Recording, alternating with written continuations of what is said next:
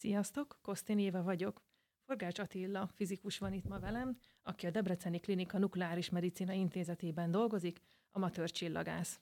Azért hívtuk be, hogy segítsen nekem, hogyan nem maradjak le a sarki fényről, amikor következőnek is látható lesz Debrecenben. Sziasztok, nagyon köszönöm a meghívást, meg is üdvözlöm azt, aki hallgatja. Hát a szomorú hír, hogy én is lemaradtam sajnos róla, ugye az a jellemző általában ezekkel a sarki fényekkel, hogy egy ilyen 15-20 percig tartanak, esetleg visszatérnek este. Tehát alapvetően rövid eseményről van szó. Van vigaszom is. A vigasz az az, hogy mivel ennek az alapvető oka az a naptevékenység, és a napunknak van egy 11 éves ciklusa, amiben most a, a csúcsa, tehát amikor legaktívabb lesz, az 2025.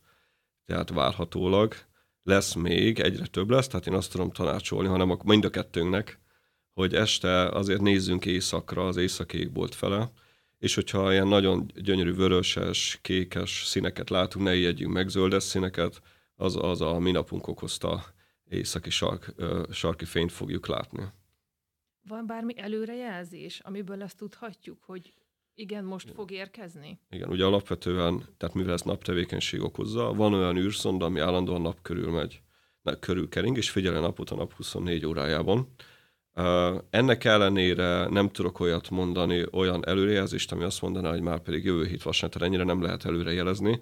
Ugye az van, hogy amikor történik egy ilyen a nap felszínen, akkor anyagkilökődés van, mindenféle töltésű részecske elkezd száguldozni felénk, az ide ér egy olyan szűk egy nap alatt.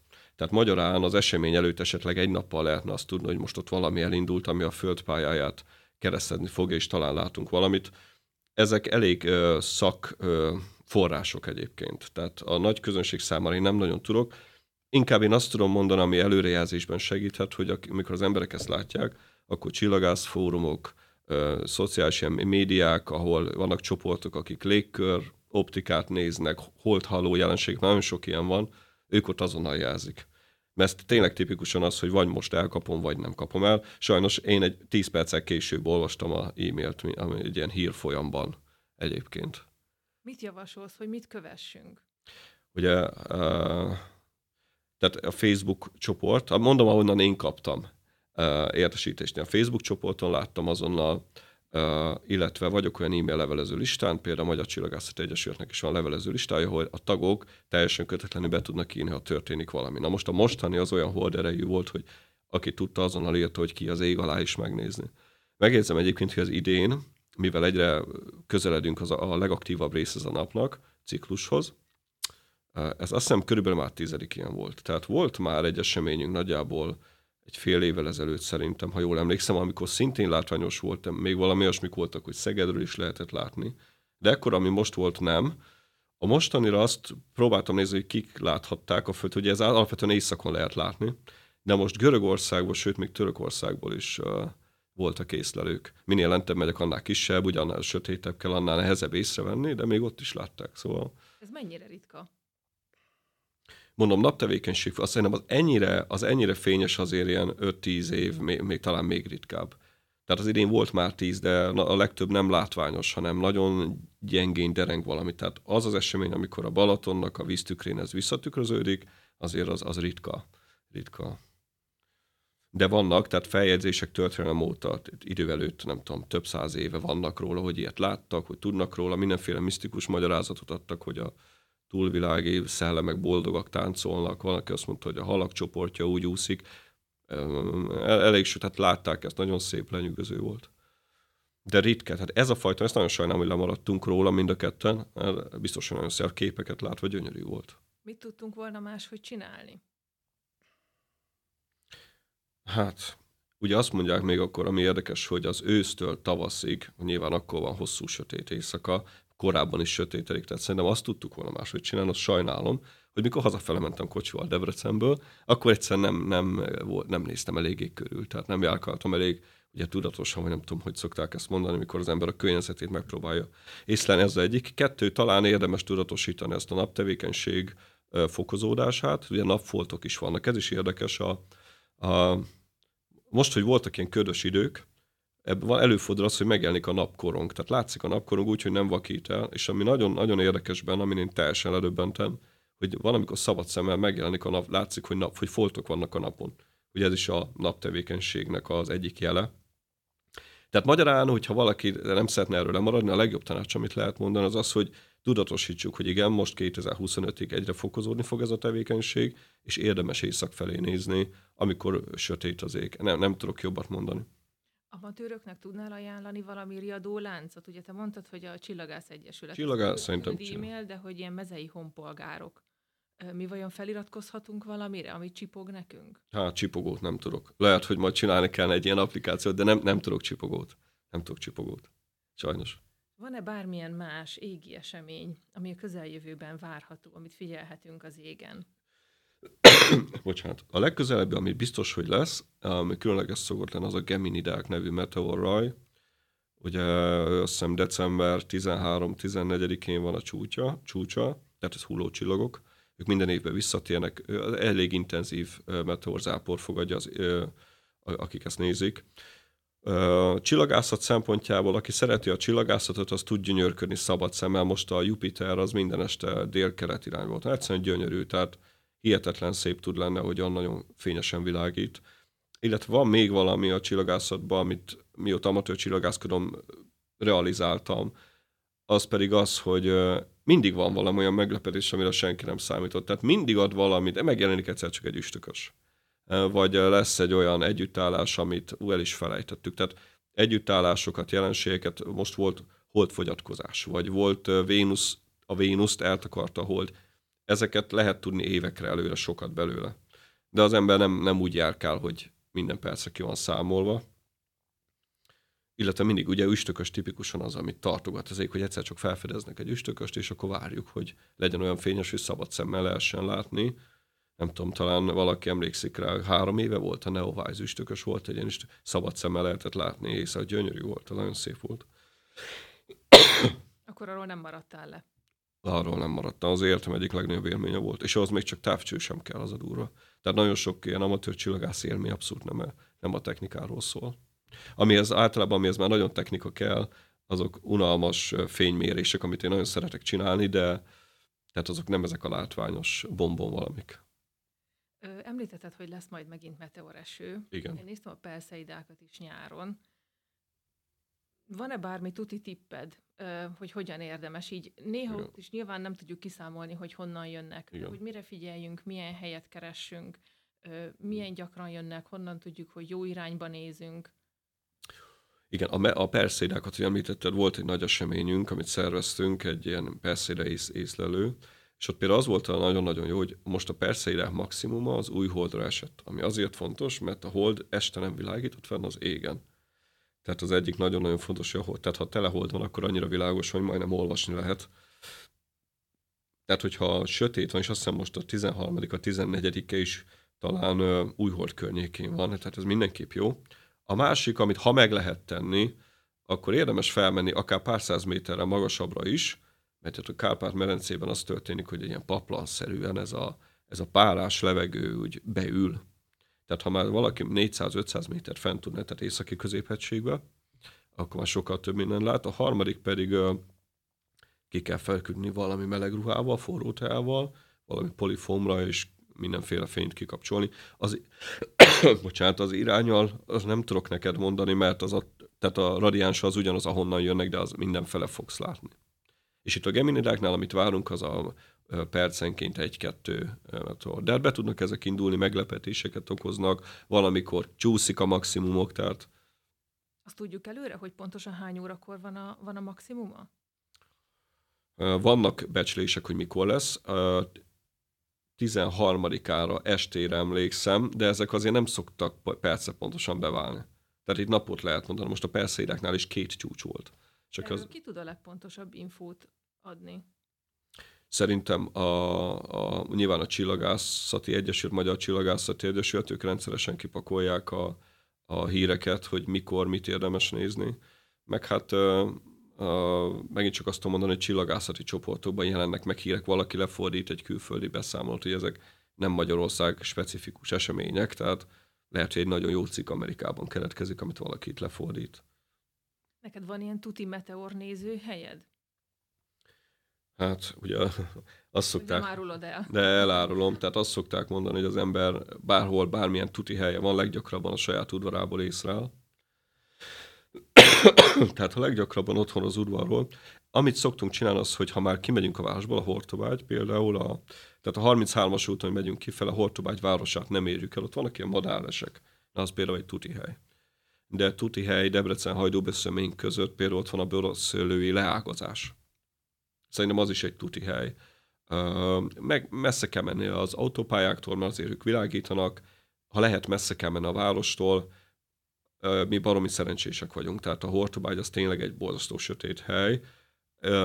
Akkor is érdemes megállni, ha semmiféle meteorraj nincs, tehát amivel ott az ember szembesül, hogyha ha nem párás, nincs ez a szmöty is, ez a papla nem ül be, hát akkor egyszerűen döbbenet. Tehát például a Hortobágyon szoktunk csillagászati bemutatót tartani közösen a Nemzeti Parkkal, ők azt csinálják, hogy egy kis körbevezetést, vagy ilyen, ilyen bemutatót tartanak, pásztorok, állatok, lovak, lovaskocsizás, mi pedig kint várjuk a puszta közepén ők, a látogatókat, és akkor távcsövet viszünk, és nézzünk csillagokat.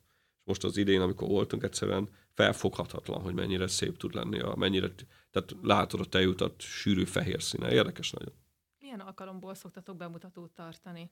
Ugye nagyon sokat tartunk, nem tudom, említettem, hogy a Terminus ezt Egyesület vagyunk, és ez kifejezetten az Egyesület a bemutatókat szereti, tehát járda csillagászat például. Az azt jelenti, hogy a városnak a főterén, ugye például a bolygóhoz, holdhoz nem kell sötét ég, mert egy bolygó az nagyon erősen világít, kipakoljuk a távcsövet, és aki oda jön, az belenéz. De valamikor egyszerűen csak kitelepülünk, mondom, a város szélére, olyan is van. El szoktunk menni észlelő hétvégére, ami azt jelenti, hogy most például elmegyünk Erdélybe, kibérelünk egy házat, nem tudom, ilyen 30-40 fős házat, ott megy egy komplet csapat, család a gyerekekkel, és akkor este, este észlelünk. Egy, elég sok programot szoktunk tartani. Tehát szerintem havonta egyet biztosan. Amikor észlelést szerveztek, akkor van valami konkrét cél, hogy mit szeretnétek megnézni? Ö, változó, tehát például most volt egy olyan eseményünk, amikor a Hold eltakarta a Vénuszt, akkor ez 11 órakor kezdődött nappal, délelőtt nem volt más nézni, akkor megnézték a Holdat, nappal égen a Vénuszt, ami érdekes, mert látszik, tehát nappal égen, ha tudod, hogy hol van, szabad szemmel lehet látni a Vénuszt. Tehát ez döbbenet, nagy élmény, de, de ugye az ember elvesz, ha úgy nem tudok rá fókuszálni. Tehát ö, akkor, akkor ez tematikus volt. Volt holdfogyatkozásunk, hát mikor is, az is körülbelül egy hónapja, részleges holdfogyatkozásban, ami felhős volt az ég, emiatt nem csináltunk konkrétan mészlelés bemutatót, csak a Facebookra kitettük, hogy nézzétek, ma van, hogyha ma ki tudsz menni, és éppen te fölötted van egy lyuk a felhőn, akkor érdemes ránézni, ki nagyon szép volt. Én pont Szlovákiába mentünk ki, egy ilyen kirándulásra, és nagyon hihetetlen szépen látszott a felhők között. Tehát van olyan, amikor konkrét esemény van, és azt nézzük meg. Van olyan, amikor egyszerűen általános bemutatót tartunk, akkor viszünk tíz távcsövet, és akkor valaki bolygót mutat, valaki mélyeget mutat. Ugye ez nagyon érdekes, mert nagyobb tömeget nem lehet kivinni a városból, ők a városban fordulnak meg, tehát ott nem tudunk galaxist úgy Isten igazából megmutatni, mert az sötét kell. Akkor azt próbáljuk, mondom, a holdat próbáljuk, félholdnál gyönyörűen látszik a holdnak a árnyéka, vagy a hegyei és azoknak az árnyéka, tehát ilyen súroló fényben, nagyon kontrasztos a felület. a Saturnus például az a városégen is, bármelyik erkélyből, bármilyen fényszennyezésbe, az mindig favorit. Tehát az a gyűrűvel megjelenik az a, ugye a kisgyerekek mikor jönnek, nekik még segíteni kell ilyen fellépő, hogy bele tudjanak nézni, és akkor kérdezem, hogy látod, látod a Saturnus, és igen, látom, mondom, akkor hogy néz ki? És akkor mondja, hogy hát gyűrűje van, tehát ez csoda. Jupiternél felhősávok, tehát mondom, az a nehéz, tehát az a nehéz, hogy nagyon sötét ég legyen, és akkor galaxis lehessen mély objektumokat bemutatni, ami például Perseidát említettél, most az idén augusztusban, mindig augusztusban tartunk egy Perseida bemutatást, jövőre is lesz, és ott azt kértük a városvezetéstől, és abban abszolút partner volt Hajdúböszöményben, hogy kapcsolják le a legközelebbi lámpákat. Ez két-három lámpát képzelj el, és ez a böszöményi tájházakban volt. Tehát egyrészt egy nagy udvar, amilyen ez a régi típusú tájházak vannak, tehát ez a vályokból épített náttetős valami, és akkor van két-három olyan villanyoszlop, ami úgy tudza van. Az, le, az, már, az már nagyon sokat jelent. Vannak csillók, amik fényesek, vagy fényesek? Hülyeségekre beszélek. Színesek. Tehát nem is gondolja az ember, tudod, hogy felnéz, jó, hát olyan, olyan, olyan fehéresen csillognak. Hogyha szabad szemmel picit jobban nézed, akkor vöröses csillókat látsz. De... Marsot. A Mars, de ő nem csillag, ő bolygó. Igen. De a Mars egyébként most, hogy mondod, az egyik legnagyobb élmény szintén szabad szemes. Volt egy Mars közelségünk olyan négy éve, és annyira gyönyörű vörös volt, amikor kelt felfoly, az, az elmondhatatlan, mint egy Rubin, gyönyörű volt. Mi az, ami még színes? Azt akartam mondani, vannak, tehát a csillagok általában, ha fiatal a csillag, akkor kék színűek, ha már idős csillag, akkor inkább már vöröses. És az emberi szem valahogy úgy működik, hogy a fénymennyiségtől függ, hogy látunk-e színesen. Tehát ha kevés a fény, akkor mi fekete-fehéren látunk, szürke árnyalatokkal, nem fekete-fehér szürke árnyalat. Ha sok fény van, akkor előjönnek a színek, és ez azért érdekes, mert távcsőnél a csillagoknak a színe is előjön, tehát a piros az még pirosabb lesz. Bocsánat, van a, vannak kettős csillagok, ezek olyan csillagok, amik egymáshoz nagyon közel vannak, vagy azért, mert ténylegesen párt alkotnak és egymást körül keringenek, vagy azért, mert csak úgy tűnik, mintha egymás mellett lennének, valamiában baromi messze vannak. Na és az egyik ilyen, ezek kettős csillagoknak hívják, az egyik ilyen az Albireo, hattyú csillagképben, nyári csillagkép, és az ilyen gyönyör az egyik szó szerint az egyik vörös, a másik pedig kék, az egyik legszebb ilyen ö, ö, kettős csillag, ami így színes. És az a kis távcsővel is látszik. Vannak ilyen, ilyen, ilyen galaxis ködök, nem is galaxis, planetáris ködök például, planetáris köd, aminél már színek vannak, na de ahhoz már ilyen bitang nagy uh, micsoda, nagy távcsövekkel, nagy átmérőjű, 30-40 cm átmérőjű távcsövekkelnek az már ritka azt, azt megpillantani. Mi volt a legszebb, amit valaha láttál? Ö, legszebb, a legszebb, amit... Nézd, nagyon sok, nagyon sok húha élményem van a csillagászattal kapcsolatban. Fú, bakker, hát a ilyet... Három húha élményt, ha megosztanál. Hát az első a üstökös, biztos, hogy az volt. A Neowise-ba az azt tetszett borzasztó, hogy az ember kimegy egy egyszerű binokulára, az a kereső távcső, amit a vadászok használnak, semmi szofisztikátra nem kell gondolni, és elkezdi keresni, és egyszer megtalálja az égen. Az egy, az egy nagy élmény, csóvája van, minden van, és akkor a sztori, én nem szeretem ezeket a sztorikat mögötte, hogy akkor járt itt érted, amikor a gízai piromosokat csinálták. Tehát úgy belegondolsz ezekben döbbenet, hogy, hogy még, tehát az biztos, hogy nagy élmény volt. Maga a tejút, hogy mennyi csillag van, és egy picit ezen elrévedezni, mikor kifeküdsz mondjuk meteor sőt nézni, az megint egy hasonló élmény. Tehát igazából, ami legjobban engem megdöbbent, az a, az a információ vagy tudás, amit megtudtunk az univerzumról, és hogy ez mekkora, hogy ez... De az ember próbálja magában elhelyezni azt, hogy mit jelent az a, az a tudás, amit szerzel a világegyetemről. És megpróbálod szemléltetni előadásokon is, meg saját magadnak is, hogy, hogy megpróbáld felfogni. És ha nagyon-nagyon be akarom szummázni, hogy mi történik, ugye szabadszemes észlelések vannak nagyon sokáig, Galileo Galileig. Ott van egy nagy ugrás, előjönnek a távcsövek, neki még kicsi van, meg harcolnak azzal, hogy fémfelületek vannak, tehát ott még nagyon sok minden, egyre nagyobb távcsövek lesznek, de már megjelenik a távcső. Meg akkor már az égen megjelennek ilyen pacák, tehát távcsővel észrevesznek ilyen foltokat, pamacsokat. Úgy néznek ki, mint az üstökös egyébként, az is pamacs, és volt egy üstökös vadász, a Charles Messier, ilyen híresebb csillagász, ő ezeket az üstökösöket vadászta egyébként, üstökös menyétnek becézték, és az érdekes az volt, hogy ő összekeverte az üstököst ezekkel az álló foltokkal, kis pici pacákkal. És gondolom mérgébe, meg bosszúságából elkezdte leírni, hogy itt van egy, nem tudom, elnevezte első számú paca, itt lehet, meg ne keverjem össze még egyszer üstökössel. Akkor utána, hogy nőttek a távcsövek ezekről a, ezekről a pacákról, kiderül, hogy nagyobb távcsővel csillagokra bomlik. Tehát csillagok. A másikról kiderül, hogy spirálkarja van, galaxisra bomlik. A harmadikról kiderül, hogy planete felrobban csillag, és van egy ilyen egész, mint egy homokóra, egy olyan szerkezete. De ez azt kell, hogy a távcsövek növekedjenek.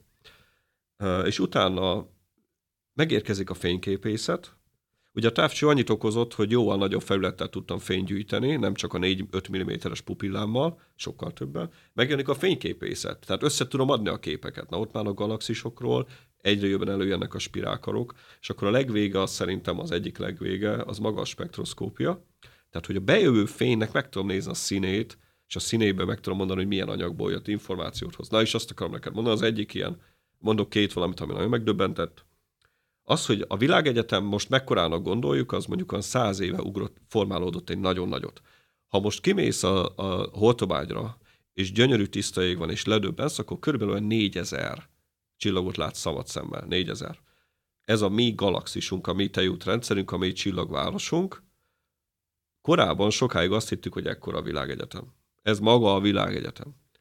Akkor jöttek a mérések, ez a 20. század elején vagyunk, tehát száz éve, és ott volt a paca, mindenféle spirálkarokkal, ugye ez az Andromeda galaxis, és elkezdték mérni a távolságát. És azt mondják, az, az jön ki, hogy két és fél millió fény év. Ugye ez már az a pont, és itt lehet talán jól szemléltetni, hogy nem lehet mit kezdeni az emberi fantáziával, ezt a számot leírni lehet, ezzel számolni lehet, az ember annyit tud elmondani, hogy őrült nagy. Tehát kiderül az Andromédánál, hogy két és fél millió fényév, nem akarják elhinni, de kiderül, hogy ekkora. Akkor utána kiderül, hogy hát ráadásul, hát ráadásul ő a szomszéd. Ő a szomszéd. Akkor a, azt hiszem a 90-es években Hubble már fenn van, fenn cirkál, ugye nincsen felhő, meg pára, meg ilyen problémája, mindig sötét van, azt mondják, hogy már nem is az érdekel, ahol az égen látok valamit, hanem ahol nem látok semmit, ahol semmi nincs.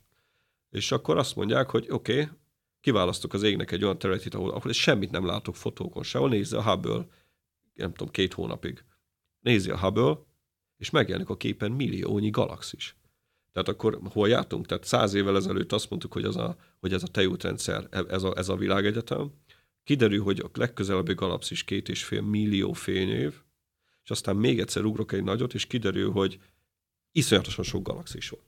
És akkor mondjuk ehhez az elmúlt 25 év, amit hozzátett, az az, hogy most már az volt a kérdés, hogy a csillagoknak van-e bolygója. De ugye az életkeresés, tehát szerintem ma, ma a csillagászatban, az űrkutatásban az egyik legkritikusabb, legfontosabb, alapvetően az emberi szemléletet formáló dolog, hogy van-e élet rajtunk kívül ugye ehhez azt gondoljuk, tehát olyan életet tudunk keresni, ami a miénk, mert nem értünk, nem tudunk, nem tudunk elképzelni más miatt úgy miénk, ami a Földön van. És akkor az volt a kérdés, hogy a csillagok körül van egyáltalán bolygó. Lehet, hogy nincs is bolygó. Akkor kiderül, ugye ezt exobolygó kutatásnak hívják, akkor kiderül, hogy gyakorlatilag azt lehet feltételezni, hogy minden csillag körül bolygó van. És akkor az ember, mikor végig számolja, hogy oké, okay, van a tejútrendszerünk, abban egyébként olyan 100-400 milliárd csillag van, 100-400 milliárd. Mond, ezzel most kínlódtam a hétvégén, hogy ez hány kukorica szem. Hogy mondom, hát ha megpróbálom megérteni. Ha nézem azt, hogy egy kukorica szem az negyed köbcenti, akkor hogy is volt, egy köbméter, egy köbméter kukorica szem az 4 millió szemet jelent. Maradjunk annyiban, hogy a 100 milliárd kukorica szem, az 25 ezer köbméter kukorica, na, tehát 100 milliárd csillag a tejútban, az kukorica szemben kifejezve 25 ezer köbméter kukoricaszám. És ugye már itt is elveszítem, már ez se szemléletes, már ez is akkor a szám, hogy nem tudok vele mit kezdeni, tehát őrült sok van. Tehát kiderül, hogy galaxisok vannak, kiderül, hogy a galaxisokban milli, 100 milliárdnyi csillagok vannak, ezeknek pedig bolygói vannak, és akkor miután az ember összemegy nagyon picire, rácsap az ujjára a szegel, és közben az meg nagyon fáj. Szóval van egy ilyen kettősségben, ezt akartam neked sugalni, hogy van egy ilyen végtelen valami, amiben mi semmik vagyunk, ugyanakkor meg, ha rácsapok az ujjamra, ebbe a végtelen, örök, nem tudom, valami pillanatnyilag megjelenik valami, ami meg nagyon fáj. Szóval és akkor még egyet mondok gyorsan, utána befejezem ezt a hosszú monológot, ami, ami nagyon érdekes. Tehát az az elem, az az anyag, amiből felépül a Föld, mi, itt a mikrofon, a kaja, a víz, ez a periódus rendszernek az elemei nagy részt felrobbanó csillagokba keletkeztek. És ezt fizikus mondja, tehát ez most nem ezotériázok, tehát azok az elemek, amik vannak, azok csillagok belsejében jönnek létre, és azt lehet mondani gyakorlatilag, és ez is természettudományosan nyugodtan lehet mondani, hogy bennünk a világegyetem önmagára néz vissza. Tehát mi csillagok, felrobbant csillagoknak az anyagából vagyunk a testünk, a kenyér, a víz, a kóla, minden, most hadd ne soroljam. Szóval ezek azért misztikus dolgok, és szerintem ez a, ez a szép az amatőr csillagászatban. Ezt, sos, ezt sose fogod befejezni, megérteni, hanem mindig ad egy egyre színesebb képet és elérhető. Tehát az égbolt szépség az nem licenszhez, meg nem tudom mihez kötött, ez egy ilyen intellektuális öröm, vagy nem tudom. Jó sokat beszéltem. Nem, nagyon szépen köszönöm Attila, és nagyon köszönöm, hogy itt voltál, és beszélgethettünk a világűrről. Jól van, köszönöm, és meghívást.